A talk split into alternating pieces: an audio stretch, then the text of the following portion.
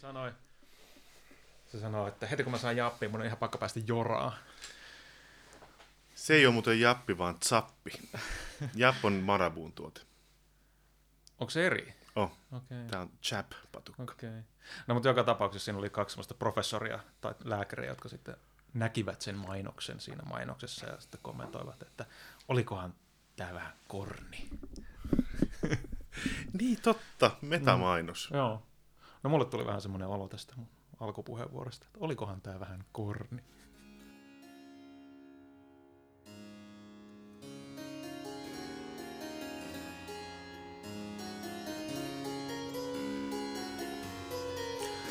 Vuonna 20 000 ennen ajanlaskun alkua muuan nykyisen Burgundin alueella asunut mestarimuusikko, sanotaan häntä vaikka nunnukiksi, valmistautui konserttiinsa tavanomaista pirteämpänä.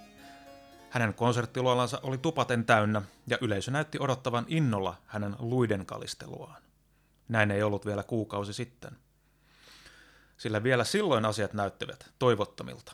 Nunnukin konserttiluola oli vetänyt väkeä vain puolilleen. Täyttöaste aiheutti huolta sekä esiintyissä että rahoittajissa, eikä tämä ollut ensimmäinen kerta. Nunnuk oli konsertti toisensa jälkeen kaivertanut luolan seinämään viivan viistosti alaspäin sen edellisellä viikolla kaivertamansa viivan jatkoksi. Yleisökatoa oli jatkunut niin kauan, että trendiä oli saattanut kuvata tasaisesti laskeutuvana käyränä. Naapuriluolan kalistelija oli huomannut saman. Ajat olivat käyneet klassiselle kalistajalle harmillisen koviksi.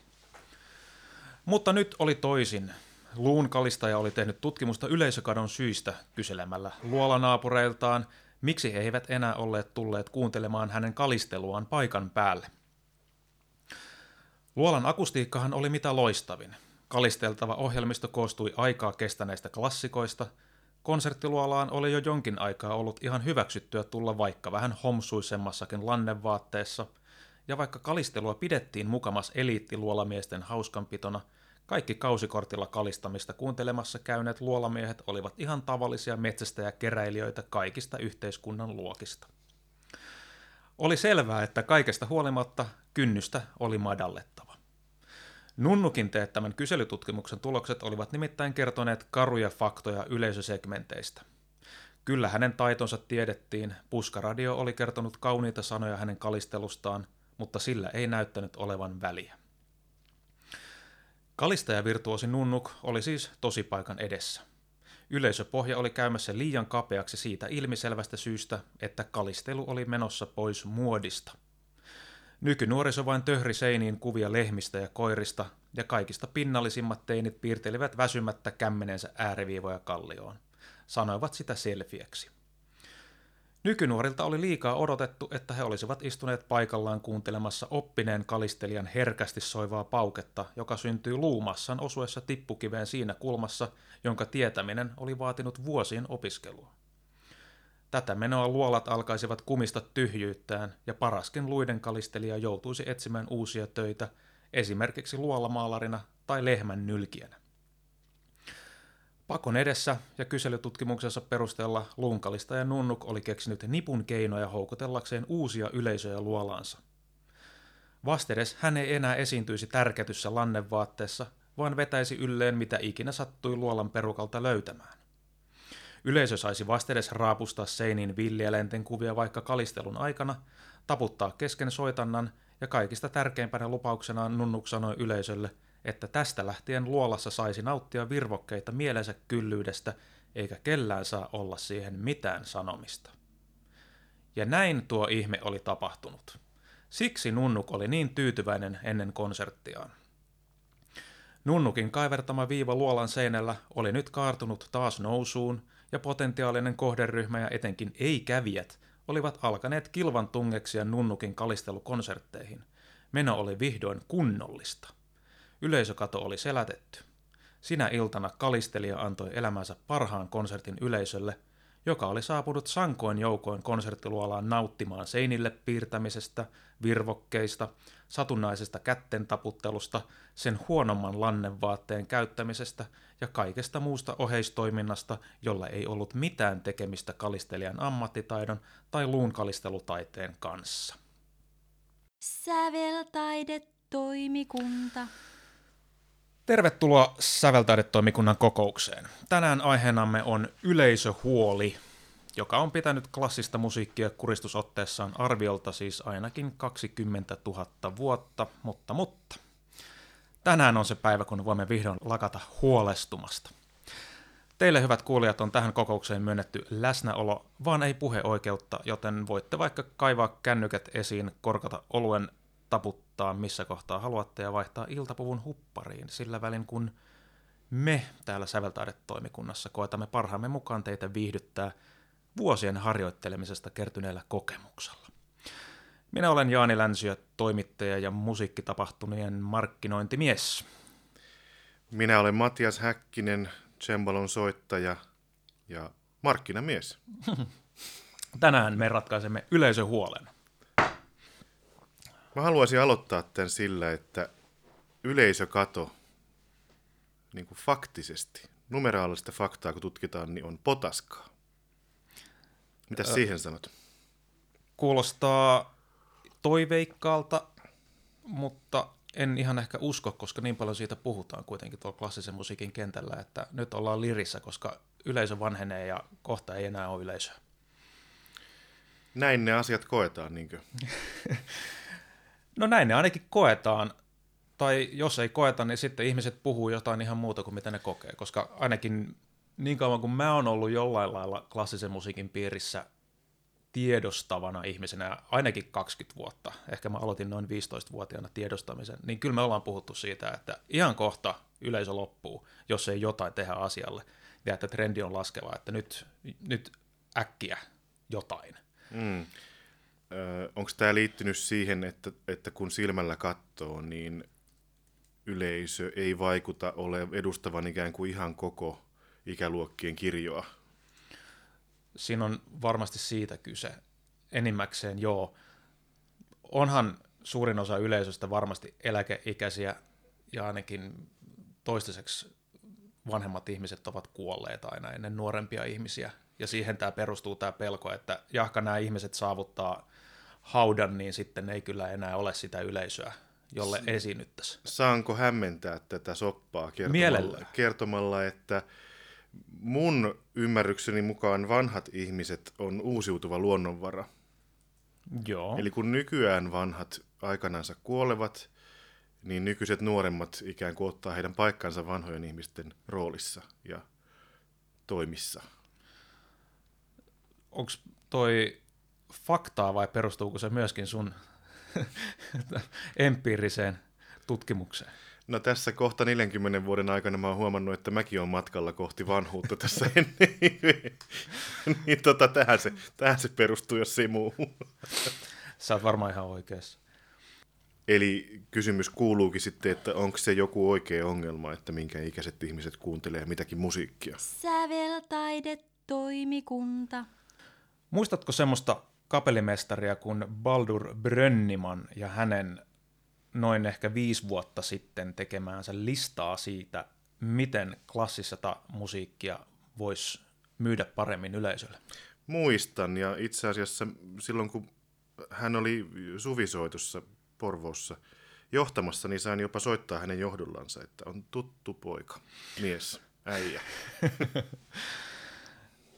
Tämä hänen listansa, jonka hän kirjoitti silloin vuonna 2014, hänen omille kotisivuilleen, sai yllättävän paljon palstatilaa brittilehdissä ja Amerikassa. Ja hän kirjoitti tämmöisen kymmenenosaisen, ikään kuin kymmenen teesiä siitä, miten klassisen musiikin pitäisi vastedes järjestää konserttejaan, jotta se kiinnostaa. Reiluuden nimissä on sanottava, että Brönniman itse on poistanut tämän listan omilta kotisivuiltaan, mutta... Internet ei unohda se, mikä tapahtuu internetissä, jää internettiin.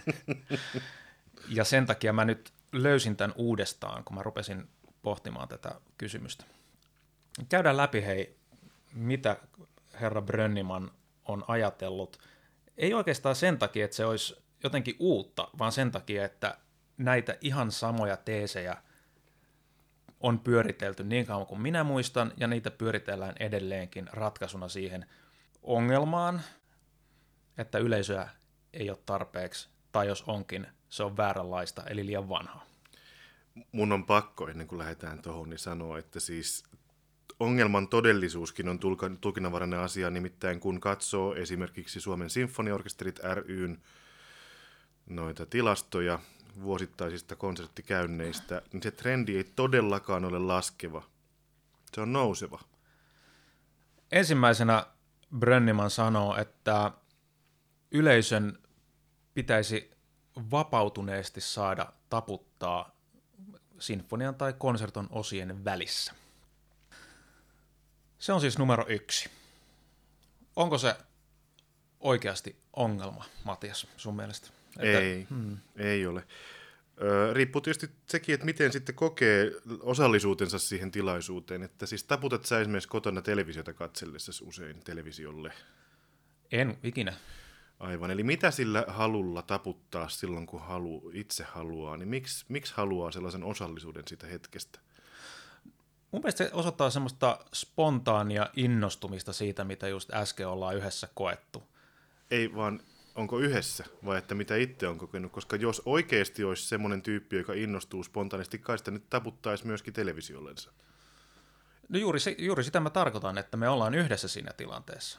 Joo jos sä oot yksin himassa katsomassa televisiota, niin tuskin, mutta sä haluat osoittaa sen sille ihmiselle, joka siellä lavalla on, että se mitä just teit aiheutti minussa innostuneen reaktion ja haluan osoittaa sen sulle nyt taputtamalla käsiä yhteen. Kato, kato, kun mä koen tämän ihan toisinpäin, että mä, mä jotenkin koen sen sillä, että se, joka haluaa taputtaa silloin, kun sitä itseä huvittaa, niin haluaa osoittaa olevansa siellä paikalla, haluaa, haluaa tehdä itsensä näkyväksi nimenomaan itsensä.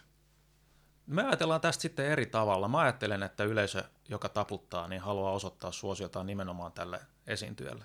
Joo. Mutta sitä tapaa aina silloin tällöin konserteissa, ja mun mielestä se on aika hauska hetki, esimerkiksi jonkun konserton ensimmäisen osan jälkeen, että tulee tämmöinen jonkinlainen spontaani reaktio sieltä täältä. Yleensä koko yleisö ei taputa, koska aika harva, harva on siellä konsertissa kuitenkin niin kuin tavallaan ensimmäistä tai toista kertaa, eikä ole sit, muista tämmöistä tietynlaista etikettiä, että, mm. että odotetaan teos loppuun ennen kuin taputetaan. Ja joskus vaikka olisi kuinka kokenut yleisö, niin silti se reaktio saattaa olla sellainen, että tämä oli nyt niin poikkeuksellinen juttu, että nyt rikotaan jopa tätä etikettiä, että taputetaan ensimmäisen osan päätteeksi, koska tämä oli niin hurjaa. Ja mun mielestä se on ihan hienoa. Siis, jos ei se riko sitä teoksen flowta, niin Anna mennä. Niin, musta se avain on tässä se kollektiivinen reaktio, koska siis senhän täytyy olla spontaania silloin, eikä vaan se, että minä haluan nyt olla tässä tilanteessa aktiivinen osallistuja. Se on se, mikä mua sinne harmittaa sen ajatuksessa. Ei mua, mua niin kuin lavalla ollenkaan haittaa, jos joku taputtaa, mutta sen pitää kyllä olla siis nimenomaan spontaania eikä vaan periaatteellista yleensähän teoksen jälkeen taputetaan periaatteesta nimenomaan. En mä aina taputa. Mutta sä, sä oot poikkeusyksilö, koska mä, mä tiedän paljon ihmisiä, jotka mutisee siinä, että olipa ihan potaskaa tämä, mitä soitettiin, mutta pakko se on taputtaa, koska hyvät tavat vaatii sen. Hmm. Ja hyvät tavat kannattavat. No kultaisen, ku, käytöksen kultainen kirja sanoo niin. Tota, asian toinen puoli tietysti on semmoinen, että nykyisin jonkun verran on varsinkin esimerkiksi kirkkokonserttityyppisessä konseptissa yleistynyt semmoinen tapa, että, että konsertit vedetään putkeen ilman väliaplodeja. Joka sitten aiheuttaa, että tietty osa paljon konserteissa käyvää yleisöä on sitten ikään kuin tottunut jossakin määrin siihen, joten on vaikea saada uploadeja silloin, kun olisi tarkoitus niin kuin laittaa tilanne ikään kuin poikki. Et, et sehän onkin sitten melkoinen soppa, jos sitä yrittää ikään kuin tilannekohtaisesti aina määritellä, että miten sen pitäisi mennä. Niin kyllä se spontaani homma on musta kuitenkin niin kuin se oikea tapa. Että vaikka mä nyt tuossa ensin esittelin itseni olemaan sitä mieltä, että ei se ole yksilön, yksilön juttu päättää, että milloin taputetaan. Edelleen on sitä mieltä, että ei se olekaan, vaan sen pitää olla jotakin mystisempää, jotakin mikä syntyy yhdessä.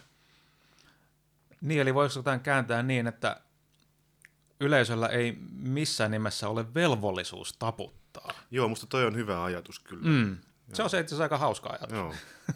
Taputa, jos siltä tuntuu. Vähän sama kuin on jotain museoita, että maksa pääsymaksu, jos siltä tuntuu. Aivan, eli siis kohta yksi on käsitetty sillä, että, että jos joku taide aiheuttaa reaktion, niin anna sen toki tulla. Joo, ehdottomasti. Brönnimannin ratkaisukeskeinen lista ja sen on kohta kaksi. Orkestereiden pitäisi virittää jo takahuoneessa. Hmm. Tämä on mun mielestä yksi älyttömimpiä ideoita ylipäänsä niin kuin korjatakseen minkä, minkälaista ongelmaa missään asiassa. Ensinnäkin, okei, okay, takahuoneet on yleensä niin pieniä paikkoja, että sinne ei yhtä orkesteria saa kerralla mahtumaan, virittämään samaan säveleen yhtään mitään. Ja se, että orkesteri tekee jonkin tuommoisen rituaalin yleisön edessä, niin ei mun mielestä pitäisi haitata yhtään ketään. Niin, tai, tai, tai ajattelee, että kun on vaikka sadan metrin juoksu, niin siellä siis ne ikään kuin nostettaisiin hissillä siihen lästötelineeseen ilman, että ne verryttelisi siellä paikan päällä. Aivan. Tai että nyrkkeilijät eivät tulisi keskelle kehää kuuntelemaan tuomarilta, että millä säännöillä tänään nyrkkeillään. Tällä on, no niin. No, säännöt on joka kerta samat, mutta aina ne pitää kerrata. Kyllä. No tämä on, mit, mitä sä oot mieltä? Pitäisikö tämä nyt ihan samat ja heittää roskiin tämä idea? Ei, ei. Otetaan nyt vakavaan käsittelyyn tämäkin, koska mä tunnistan tässä pari semmoista asiaa, millä on ehkä väliä. Öm, jälleen kerran katson maailmaa täältä en enkelin silmin, vaan, tota, vaan suolikielten ö, ympäröimänä. Eli vanhan musiikin toiminnassa, jossa ne vehkeet ei pysy ihan niin hirveän hyvin vireessä aina kuin nuo teräskielet ja muut modernimmat värkit, niin siinä saattaa joskus kestää kiusallisen pitkään. Et asian ensimmäinen puoli on musta, että se on yleisölle osa sitä kokemusta, se on, osa on kiinnostavaa ikään kuin päästä katsomaan hiukan niin kuin verhon taakse, että jaha, jaha, näin pitää tehdä, että voi kohta soittaa tyyppisesti. Mutta toisaalta, jos se, jos se vie liian ison huomioon, niin se on huono. Eli esimerkiksi liian pitkään. Öm, joten siis kyllä täällä niin kuin periodisoitin maailmassa aika paljon harrastetaan sitä, että viritetään takahuoneessa. Osaksi, niin kuin sanoit, myöskin se mahdollistaa, että meillä on pienempiä kokoonpanoja yleensä. Että sinne mahdutaan sinne sakastiin. Ja sitten on tietysti joitakin semmoisia konsepteja, niin kuin esimerkiksi mun usein mainitsemani passiokonsertit.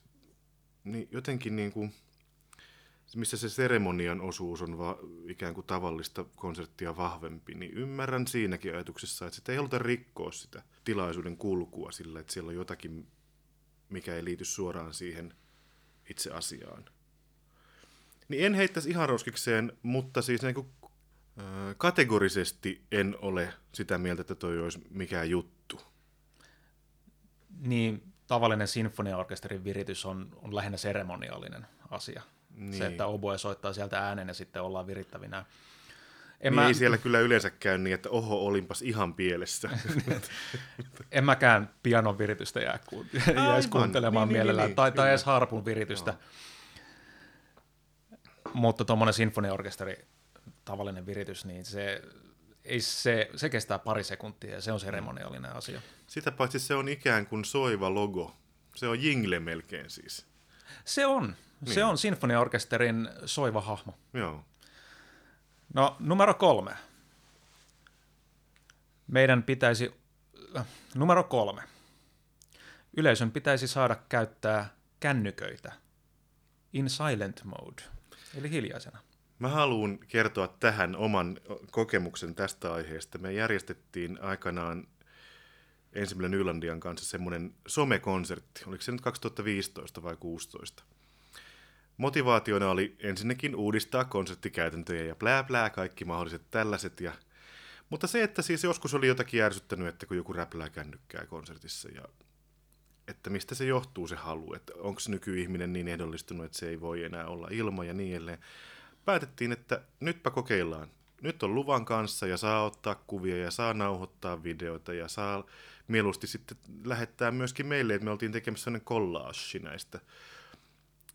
Mutta yhtään kännykkää en, en nähnyt itse siellä siinä konsertissa, missä olisi saanut.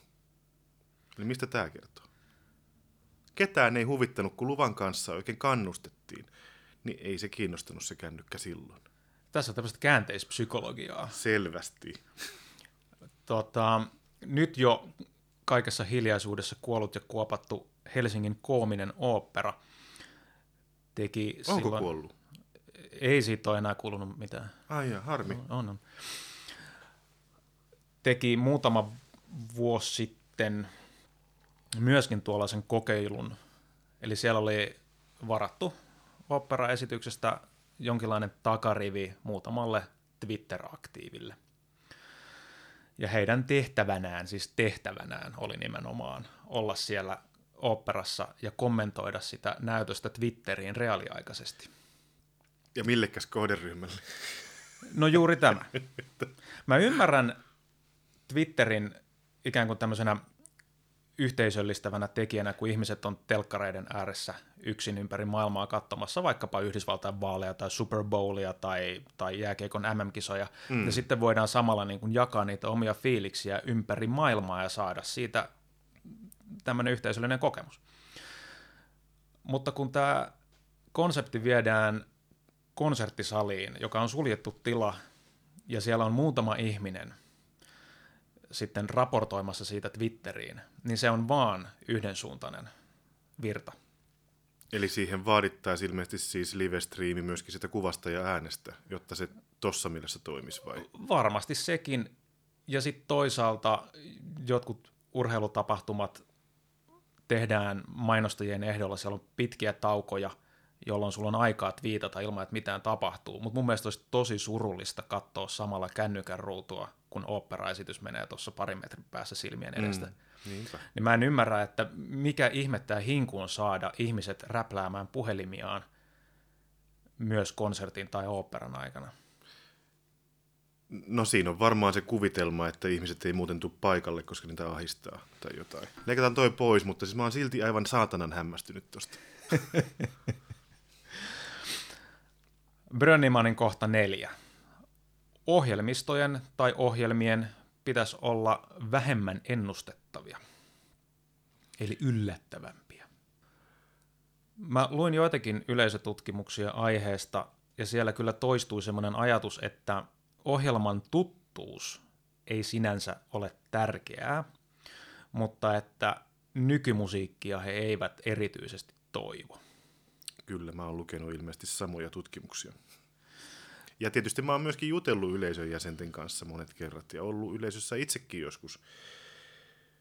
Niin tulee herää kysymys, että, että mikä se on se yllätys, mitä sä esimerkiksi kaipaat? Mitä, mikä olisi esimerkki semmoisesta? No mä en tiedä, onko se niinkään yllätys, mutta mä kaipaisin sellaista, että konsertit tehdään tapahtumiksi. Eli ei enää konsertoitaisi vain sen takia, että kalenterissa sanoo, että meillä on konsertti. Mm-hmm. Aika moni konsertti tuntuu siltä, etenkin sinfoniakonsertti, joka on kaup- kaupungin kulttuurilautakunnassa päätetty, että näin konsertoidaan. Ja, niin sanottu ja, kausikonsertti siis. Kausikonsertti. Joo. Että se pidetään sen takia, että se on sovittu pidettävän. Ja mä haluaisin, että vaikka tilanne olisikin se, että konsertoidaan vaan siksi, että pitää konsertoida, että se, siitä tehdään aidosti ainutkertaisen oloinen tapahtuma. Koska jos sinfoniaorkesteri ei sitä tunne, että tämä on ainutkertainen, niin sen esittäminen yleisölle ainutkertaisena on aika vaikeaa. Ja kun tehdään oikein kovalla palolla, niin silloin se leviää myöskin yleisölle semmoinen tunne, että me ollaan nyt todistamassa jotain ainutkertaista.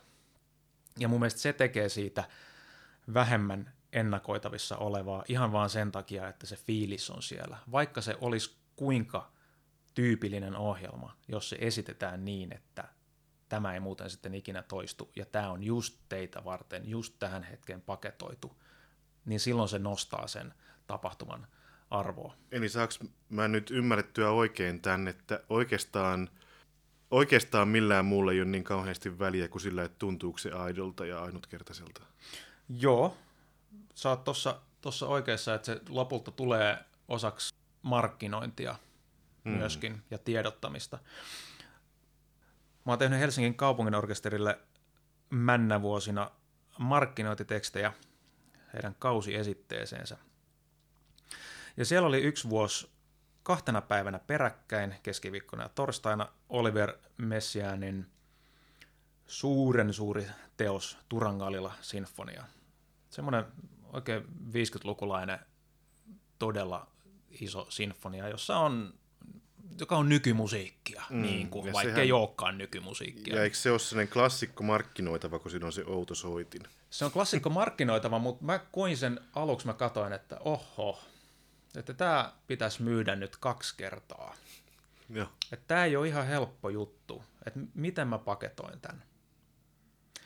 Ja mä kirjoitin siitä varmaan aika monta versiota, että niin kuin tämmöisiä lyhyitä 500 merkin mainoslauseita, että minkä takia sinun pitäisi tulla tämä kuuntelemaan. Mä koin, että se on tosi vaikeaa, mutta mä laitoin sinne tämmöisen lauseen, että, että tämä on niin merkittävä teos, että jokaisen ihmisen tulisi kokea se elävänä konserttisalissa vähintään kerran elämässään. Mm-hmm. Mä en tiedä, johtuiko se tästä mainoslauseesta tuskin, mutta se oli kaksi kertaa peräkkäisinä päivinä loppuun myyty. Ja sen lisäksi se striimattiin. Ja siitä huokui oikein semmoinen ajatus, että tämä on nyt tapahtuma. Että tuota, kyllä väki tulee, jos heille annetaan siihen hyvä syy. Aivan.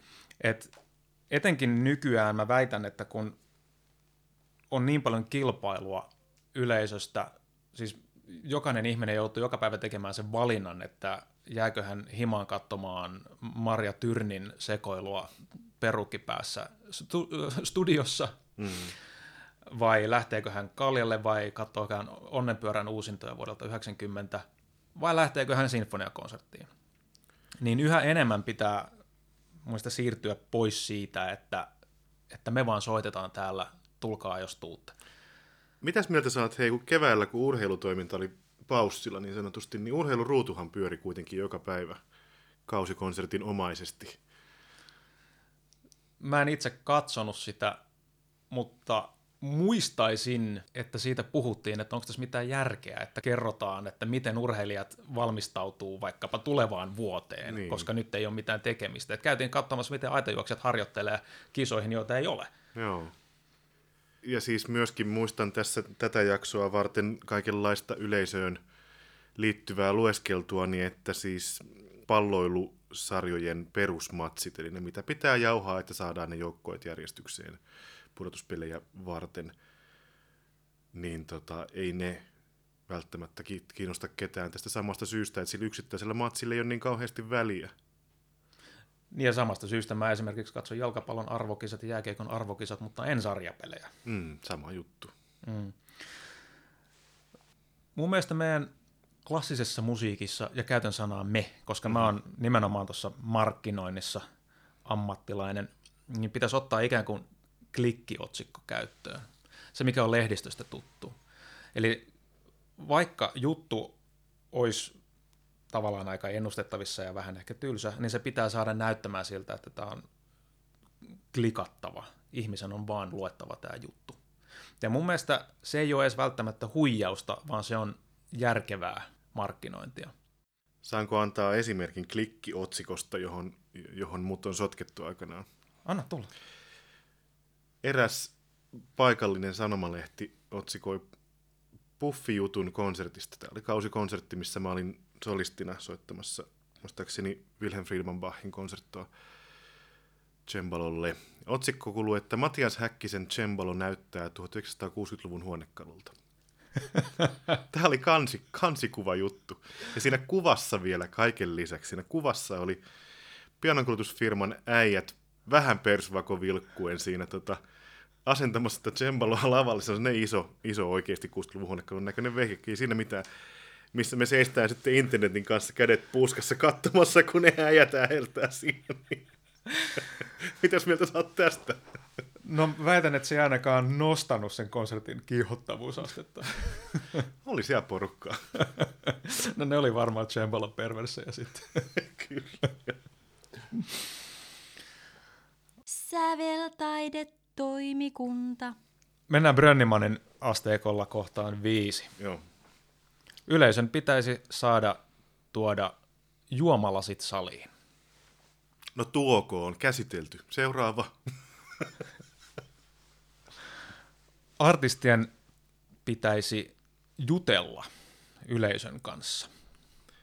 Brönniman käyttää sanaa engage, eli ottaa ikään kuin kontaktia yleisöön. Mä muistan, mä oon lapsena käynyt aika paljon teatterissa ja 80-luvun puolivälissä oli ainakin lastenteatterissa ja niissä aikuisten näytöksissä, missä mä kävin, niin oli aika paljon semmoista osallistavuutta. Mä tulin sille erittäin allergiseksi silloin jo. Ja mun mielestä tässä on samanlaisen kiusallisuuden vaara tässä, että soittajat tai kapellimestarit ikään kuin rikkovat sen neljännen seinän siinä ja ovat niin kuin arkikontaktissa, niin sanoisin, että ei nyt ainakaan joka kerta, please. Onko tässä keskustelussa samanlainen kuin noissa tietyissä yhteiskunnallisissa keskusteluissa, että se, joka ottaa ensimmäisenä Sokolov-kortin esille, häviää? Ei, sanotaan, että tässä keskustelussa saa aina puhua Sokolovista. No, tämä meidän muumimörköpianisti ei ota minkäänlaista kontaktia yleisöön, eikä ole koskaan ottanutkaan. Mä Joo. luulen, että hän ei edes katso yleisöä. Edes silloin, kun hän kumartaa, niin hän katsoo jonnekin takaseinään tai jonnekin Joo. muualle. Että siihen ei kerta kaikkiaan saa mitään kontaktia. Hän antaa hyvin harvoin minkäänlaisia haastatteluita, ja silloin, kun hän kommunikoi ö, lehdistön kanssa, niin mä oon ainoastaan nähnyt semmoisia suttuisia kännykkäkuvia, joita hän ottaa jostain paperilapuista, mihin hän on kirjoittanut lausunnon. Mhm. Eli tämä on hänen tapansa. Joo. Ja mun mielestä se just tekee hänestä vähän vielä myyttisemmän hahmon kuin mitä hän on. Noin niin kuin soittotaitonsa nähden, koska hänestä ei saa yhtään mitään muuta irti kuin se, mitä hän soittaa, ja sitten hän häipyy pois lavalta. Mitä sä sanoisit, siis liittyykö tämä tää Brönnimanin toive siis nyt, tai teesi tai mikä hyvänsä, liittyykö se ensisijaisesti semmoiseen tunnelmaan, mikä sitten tulee, että esimerkiksi jos, jos hymyilee ja katsoo yleisöä silmiin kollektiivisesti, niin onko se nyt tämä niinku engageeraus siinä, riittääkö se, vai pitääkö oikeasti puhua, tai pitääkö oikeasti siis stage divata, vai mitä, niinku, mikä riittää? Brönniman on sitä mieltä, että meidän artistien pitäisi ottaa kontaktia yleisöön, esitellä kappaleita, Aivan, joo. tervehtiä yleisöä tai antaa nimikirjoituksia, okei. Okay. Ja jokaisen,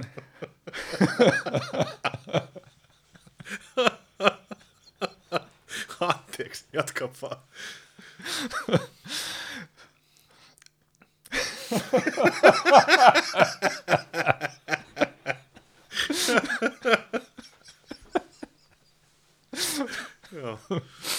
No niin, jokaisen yleisön jäsenen pitäisi olla tai pitäisi pystyä juttelemaan muusikoiden kanssa ja jakaa ajatuksiaan ja mielipiteitään ja sitten vaikka mennä päästä backstagelle tai kapakkiin muusikoiden kanssa. Tämä on niin kuin hänen ajatuksensa, että ei oltaisi siellä norsunluutornissa. No Hän miten- itse asiassa käyttää juuri tätä sanaa Ivory Tower. Joo, miten sitten esimerkiksi kun käy vaikka rollarit tuolla stadionilla, niin pääseekö ne kaikki 48 000 ihmistä backstageille? niin kuin mistä tässä nyt on kyse? Niin kuin, No mutta kyllä Mick Jagger huudattaa yleisöä ja, ja sitten hän lukee sieltä kämmenensä kirjoittamasta lapusta, että missä hän tällä hetkellä on. Kyllä. Hello Helsinki ja sanoo muutaman hassun lauseen suomeksi ja yleisö tykkää. joo, mutta että mun mielestä se ero nyt ei ole järin valtava siis niin kuin klassisen musiikin etäisyydessä ja rockimaailman etäisyydessä. Tai siis, okei, okay, Cheek saattaa kirjoittaa nimikirjoituksia jonkun aikaa, kunnes hän nyt viedään mustalla autolla pois. Tai itse asiassa vissiin valkoisella, mutta kuitenkin. Kyllä. Et niin kuin mistä tässä nyt on kyse? Mä en taju, mitä tämä Brönniman nyt haluaa. Hän haluaa madaltaa sitä kynnystä tai muuria, kuvitteellista tai ei, mikä on yleisön ja esiintyjän välillä hänen mielestään. Niin, mutta mitä saavuttaakseen? Onko sulla semmoinen fiilis, että yleisössä hingutaan koko ajan tekemisiin taiteilijoiden kanssa? Ei, mutta, mutta uusissa konserttisaleissa on kyllä otettu se huomioon sillä että ne on usein viinitarhamallisia, eli Mhm. yleisö ympäröi esiintyjiä, ja sitten lava on siis yleisön niin alapuolella. Joo. Et vanhoissa saleissa lava oli usein vähän korotettuna, että kun Mm. sä istut permannolla, niin sä katsot taiteilijaa ylöspäin, ja se on tämmöinen symbolinen katsekulma myöskin, että taiteilija olisi siellä muiden yläpuolella. Nyt taiteilija on ikään kuin palvelijana. Että tässä on mun mielestä haluttu korostaa semmoista, että nyt ollaan hei yhdessä tekemässä taidetta tässä niin kuin. Mm, vaikka ei ollakaan. No ei, mutta se on tärkeää näyttää siltä, että mukaan oltaisiin. Ja että saadaan madallettua kynnystä ja kaikki pelaa. Joo, saa pelata ja saa olla matala kynnys, mutta mä en silti ymmärrä, minkä, mikä ihmeen fantasia on siinä taustalla, että siis esimerkiksi jos musiikkitalo on täynnä, niin, niin millä ihmeen ne kaikki mahtuu sinne backstageille? No halukkaat, halukkaat mahtuu. Se on toisaalta tehty aika vaikeaksi. Finlandia-talollahan se oli ihan mahdollista Joo. jutella muusikoiden kanssa, jos se nyt sattuu kiinnostamaan. Mä oon jutellut tosi mm. paljon muusikoiden kanssa ja ei se nyt mun mielestä niin erityistä ole. Joo, Tässä mä juttelen sunkin kanssa. herran tähden. Mikä etu oikeassa? Kynnys on muuten matalalla. Joo, me emme saa tästä enempää irti, mutta mä en niinku tajua, mitä, mitä, mikä on ongelma. Mikä tässä nykytilanteessa on vialla. Esimerkiksi niinku, kyllä siellä taiteilijaovella voi kytätä, jos haluaa nimikirjoituksen tai sanoa päivää. Tai, tai voi seurata niitä soittajia sinne kapakkaan. Eihän se kukaan sitä estä. Että paitsi mun tuntemani muusikot, joita muuten on itse asiassa aika monta, voin tässä ihan suoraan kehua, tunnen suuren osan suomalaisista muusikoista jollakin tavalla. Aika monet niistä ei ole kauhean vaikeasti lähestyttäviä. Et aika harva varmaan esimerkiksi ei niinku tervehtisi takaisin, jos joku heitä tervehtisi. Säveltaidetoimikunta. No hyvä, mikäs sitten, kohta seitsemänkö? Kohta seitsemän. Orkesterin ei pitäisi esiintyä frakissa. No vastapointti, eihän ne aina esiinnykään. Siinähän on ihan tietoiset ratkaisut nykyisin. No ainakin Suomessa on näin. Joo. Esimerkiksi ähm, muistaakseni perjantai-konserteissa kaupungin orkesterilla on mustat puvut miehillä, mm-hmm. ja naisille on annettu pukukoodiksi mm, tummaa. Joo. Ja sitten on, on jonkinlaisia, esimerkiksi RSOlla on, on jonkinlaisia säädöksiä siitä, että onko naissolisti, onko miessolisti tai onko kapellimestarilla frakki vai onko hänellä puku. Ja sen mukaan sitten orkesteri pukeutuu. Et, et se ei suinkaan ole sääntö, että ollaan aina frakissa. Voi olla, että jossain Viinin filharmonikoissa on frakit aina päällä, harjoituksissakin. Mun mielestä se on aika terveellisellä tavalla tässä nyt, en mä nyt tiedä kuinka monta vuotta se näin on ollut, mutta tämä nykytilanne on aika terveellisellä tavalla ottaa huomioon sen tilanteen aina. Sen myöskin esimerkiksi kirkossa ei soita frakeissa yleensä.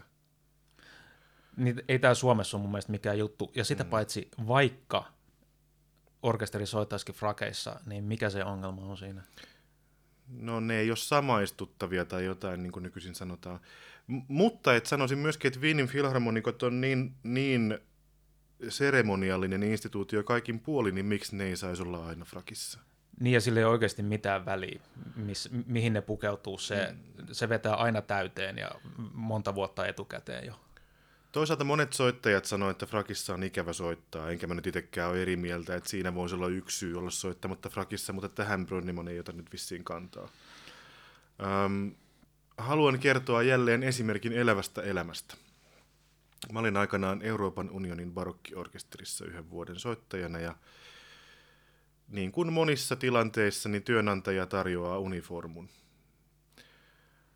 Siellä oli semmoiset mitä mä nyt sanon, semmoinen jonkunlainen silkkijäljitelmä naisilla takkina, missä oli semmoisia kukkia broderattuna, oli vihreitä ja oransseja. Talon puolesta. Pojille oli sitten, oli tota, talon puolesta musta paita, housut ja kengät piti tuolla itse. Mutta että uniformu oli selkeä. Samoin monissa kuoroissahan on ikään kuin talon puolesta uniformu. Ja toisaalta mä oon myöskin kuullut semmoista yleisöpalautetta, että, että se häiritsee ihan hirveästi, jos siellä joku pukeutuu eri tavalla. Niin mitäs tässä nyt sitten oikeastaan haetaan tässäkin? Et frakkihan on aika helppo ratkaisu, se on automaattisesti samanlainen kaikilla. Se voi olla se uniformu mikä muu tahansa, mutta kyllä niin kuin isoissa laumoissa, kun ihmiset on, niin kai se on hyödyllistä, että ne pukeutuu jotenkin hallittavasti.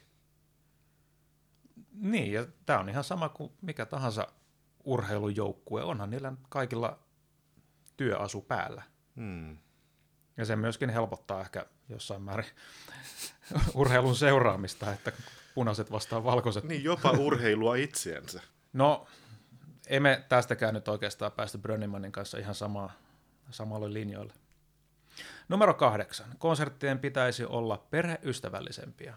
Ja tästä hän sanoo, Mm-hmm. että koska pikkulasten vanhemmat haluaa käydä konserteissa myös, ja pikkulapset saattaa tylsistyä kovin helposti, niin sieltä pitäisi myöskin päästä pois äkkiä, ja muutenkin pitäisi olla ajateltu enemmän lasten tarpeita. Ja mun mielestä tämä on ihan kaunis ajatus. Mä oon ihan samaa mieltä, että kaikenlaisia erilaisia konsertteja saisi olla, mutta mikään ei estä toisaalta konserttisalista lähtemistä, jos lapselle tulee parku. Mm. Sitä tapahtuu koko ajan. Joo, mun mielestäni ihan kaikkialla ei kuulu olla semmoista vapautta, että saa pitää ääntä. Mä en siis missään nimessä vastusta lasten konsertissa käyntiä. Mä oon itsekin lapsena käynyt konsertissa ja mutkin on, mutkin on itkun takia viety ulos sieltä konsertista varmaan useamman kerran, että ei siinä mitään. Mutta et se ei saisi olla semmoinen ikään kuin subjektiivinen oikeus se, että, että saisi tulla sinne pitämään elämän ääniä, niin kuin kerrostalokulttuurissa puhutaan. Niin ei, elämän äänet ei kuulu konserttiin. Joo, mä oon ehdottomasti samaa mieltä. Sitten on erikseen lasten konsertit, ja se on, Joo. se on tosi fine, ja mun mielestä niitä saisi olla vaikka kuinka paljon, vaikka joka päivä lasten konsertti, jos siltä tuntuu. Mä itse lapsena varmasti viihdyin niissä, en muista tosi, mutta en epäile, ettenkö olisi viihtynyt. Mm. Mutta en, en mä usko, että sitten tuommoinen myöhäisillan sinfoniakonsertti, niin minkä ihmeen takia semmoista pitäisi räätälöidä lapsille tai ajatella, että tästä pitää tehdä lapsiystävällisempää. Niin. Että tervetuloa lapset, jotka osaa nauttia musiikista ja eikä mitään hätää, jos käy vahinko. Näin juuri. Mutta toisaalta tässä mä ehkä haistan tämmöisen saksankielisen Euroopan, missä ilmeisesti ollaan ehdottomampia siitä. On kuullut, että Englannissakaan ei niin välttämättä siis päästetä pieniä lapsia konserttiin. Voi olla, että tätä me ei ymmärretä tätä pointtia ehkä siksi. Se on ihan mahdollista. Kyllä meillä Suomessa on aina lapset ollut ihan tervetulleita konserttiin ja mm. jo, jopa kannustetaan. Kohta yhdeksän. Konserttitalojen pitäisi käyttää viimeisintä teknologiaa. No ne käyttää. Seuraava. Ainakin meillä. Ja edelleen tämä voi olla, että musiikverainissa ei nyt ole asennettu strobovaloja seinään ja se on sitten jossain ongelma. M- musiikkitalo nyt on viimeisintä teknologiaa täynnä, esimerkiksi. Niin, tarkentaako hän, että mihin tarkoitukseen? Niin kuin esimerkiksi käsienpesu niin kuin, vai mihin? Niin kuin? No hän tarkoittaa sitä, että pitäisi olla esimerkiksi isoja skriinejä, mistä me voitaisiin seurata lähikuvista muusikkojen kasvoja ja tekemisiä. Herran tähden, sitä varten on televisio. Kohta kymmenen. Jokaisen konserttiohjelman pitäisi sisältää ainakin yksi nykyteos. No niin kuin aikaisemmin vähän sivuttiin, niin tämähän ei ole yleisön toive. Tämähän ei ole yleisön toive, mutta mikä ettei, senkus vaan, mutta mä en tämmöistä tämmöistä väkisin väännettyä sääntöä kyllä kannata, että tässä nyt sitten tämä nykyteos. Hoidetaan se äkkiä pois alta, että päästään kuuntelemaan Mm, näinhän, se, näinhän se jos, jossakin määrin nykyisin on vähän ollutkin, että kun on toivottu, että olisi nykymusiikkia, niin se tuntuu semmoiselta pakolliselta. Että totta kai mä en missään nimessä vastusta, vaikka soittaisi koko vuosi pelkästään samana vuonna sävellettyä musiikkia, tuoreinta mahdollista. Mutta ei se nyt saa, saa, saa siis olla itseisarvo sillä tavalla, että sillä ei ole väliä, minkälaista se on. Ja tämä kuvastaa aika paljon sitä, että musiikista puhuvat lähinnä toimittajat, tutkijat ja kapelimestarit. Mm. Ja he on totta kai sitä mieltä, että tätä Beethovenia ja Mozartia on nyt kuultu ihan tarpeeksi, että nyt tarvitaan enemmän nykymusiikkia. Se on ihan selvä. Minä toimittajana kuuntelen työkseni Beethovenia ja Mozartia. niin kyllä mulle tulee semmoinen olo, että tätä on nyt kaikki kuullut ihan tarpeeksi, mutta ei oo. Mm-hmm. Ei ihmiset ole kuullut Beethovenia ja Mozartia tarpeeksi. Mä oon ehkä kuullut. Mutta ihminen, joka käy kerran tai kaksi vuodessa konsertissa, ei sille tule semmoinen olo, että voi että kun saisi kuulla enemmän nykymusiikkia, kun tuota Mozartia on kuultu. Niin, eli kuinka monta vuotta menee keskimääräisellä hiukan satunnaisella otannalla, että kuulee kaikki Beethovenin tota, esimerkiksi sinfoniat tai pianokonsertit? Niin kyllä se vaatii jo aikamoista harrastuneisuutta, että pääsee livenä kuuntelemaan Beethovenin sinfoniat. Mahlerin tai Brucknerin sinfoniat. Kuinka monta, men- riittääkö ihmisikä sillä, että käy pari kertaa vuodessa konsertissa? No ei riitä. Niin, ja satunnaisesti valikoimatta. Mm. Kun aina sanotaan, että Beethovenin vitosta on soitettu liikaa, ja se on varmaan maailman esitetyin sinfonia, ellei Beethovenin kolmonen sitten, mm-hmm. niin ei se nyt ole niin soitettu sit kuitenkaan Helsingissäkään. Et Beethovenin kolmosta nyt kuulee ehkä kerran kahdessa vuodessa. Jos on satunnainen konsertissa kävijä, niin on siinä aikamoinen jägä, että sen sattuu just valitsemaan sen konsertin. Mm. Siis totta kai numeraalinen tilastohan näyttää, kun sitä katsoo koottuna paperilla, niin näyttää varmaan siltä, että sitä yli esitetään, tai Beethovenia yleensäkin. Ja, ja onhan se tietysti totta, että maailma on valtavan täynnä kaikenlaista musiikkia, mikä ansaitsee tulla soitetuksi myös. Mutta myös, nimenomaan myös. Juu, totta kai. Joo, kyllä mä sanoisin, että mun, mun elämääni kuuntelijana varsinkaan ei hetkauttaisi Beethovenin poissaolo ollenkaan. Sitähän tässä tietysti polemisemmissa piireissä tuossa alkuvuodesta vähän vaadittiinkin, että nyt pitäisi juhlia Beethovenia olematta, soittamatta Beethovenia ollenkaan, esittämättä. Mikäs siinä? Toisaalta niin, silloinkin kun Sibeliusjuhlavuosi oli, niin kuulin ehdotuksia, että nyt sen kunniaksi ei pitäisi esittää yhtään Sibeliusta, vaan kaikkea muuta, koska Sibeliusta aina esitetään. Mutta nyt kun meillä jakson teemana on tämä yleisöhuoli, niin kyllä suuri osa merkeistä viittaa siihen suuntaan, että jos yleisöstä halutaan eroon, niin kannattaa päästä eroon myös Sibeliuksesta ja Beethovenista. Säveltaidetoimikunta. Enkä mä syytä yleisöä siitä. Mä kun ihmettelen, että minkä takia puhutaan ikään kuin se olisi paha asia, että yleisö haluaa kuulla Beethovenia ja Sibeliusta. Että et, et siinä on jotain vikaa. Mm. Tai ylipäänsä siinä, että olisi jotain vikaa, että eläkeläiset käy konsertissa. Että meidän pitää nyt tehdä näistä konserteista sellaisia, että, että myös teinit käy. Teinit käy omissa konserteissaan, eläkeläiset käy näissä konserteissa ja kaikki ei käy yhtään missään konsertissa. Et minkä, en mä, mä en haluaisi antaa semmoista viestiä yleisölle, että ihan kiva, että tuutte tänne, mutta me haluttaisiin, että meidän konserteissa kävisi jotkut muut kuin te. Mm.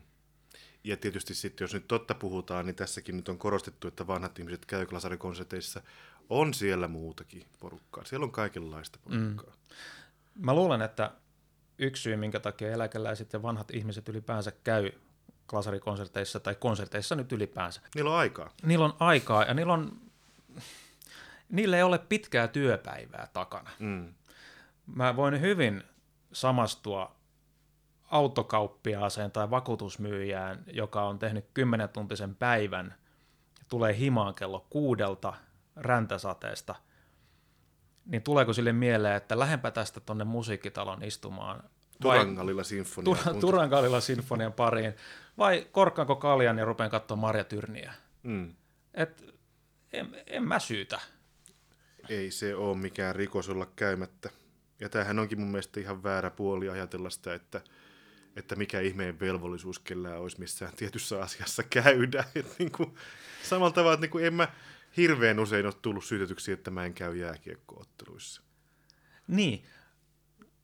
Puhuuko sun mielestä jääkiekkoala ongelmasta nimeltä yleisökato tai siitä, että meidän matseissa käy vääränlaista porukkaa, että voiko me saataisiin noita, jotka ei käy jääkiekkootteluissa houkuteltua tänne? Ei, kyllä ne, kuten sanottu, kyllä ne on huolissaan palloilulajien piirissä ilmeisesti tästä, tästä yleisökadosta sinänsä, mutta, mutta että siis en ole semmoista äänenpainoa havainnut koskaan urheilun puolelta, että olisi joku velvollisuus käydä. Tai että se olisi jotenkin niin kuin joku oletusarvo, että kaikki on kiinnostuneita niin voimakkaasti kuin ehkä joskus täällä meidän puolella. Meidän puolella on tapana puhua sellaisella äänensävyllä, että voi kun ne vaan tietäs sen mitä mekin, niin kyllä ne sit kävis.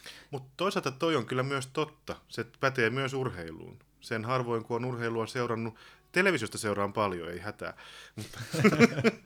Niin onhan siinä nyt spesiaalitunnelma, herra jesta. Samalla tavalla kuin ihmiset, jotka on ekaa tai tokaa kertaa konsertissa ollut ja niiden kanssa kun juttelin, niin että en mä tiennyt, että sehän on aika siistiä. Että sehän on oikeasti olemassa oleva ilmiö toikin, että kumpa ne vaan tietäisi. No kumpa ne vaan tietäisi. Eikä niiden silti ole pakko joka päivä käydä. No huoli on totta. Yleisön Kyllä. huoli on totta, mutta onko sille perusteita sille huolelle, että yleisöön mukaan häviäisi? Mä en ole samaa mieltä, mutta jos me halutaan, että yleisöpohja olisi laajempi, niin toki sitten pitäisi järjestää enemmän tämmöisiä niin kuin ilmais, ilmaisia ensimmäisiä kertoja. Mm. Monella alalla eka kerta on ilmainen. Kyllä, kuulemma joo. niin kaverilta on kuullut. Mitäs, onko Brönnimanin lisää kohtia vielä? Brönnimanin kymmenen käskyä on nyt käsitelty. Säveltaidetoimikunta. Näin. No, joo. Spiikkaa jotenkin ulos tää. Tai mä voin no. osallistua, mutta keksitään. No. Okei, Brönnimanin kymmenen käskyä konserttielämän kohentamiseksi on varmaan tältä osin käsitelty, mutta tiedätkö mitä, meillä meni siihen tunti. Herra jesta. Mulla on täällä, kuulkaa, asiaa ihan valtavasti vielä, niin mitä jos me tehtäisiin jatko-osa tästä?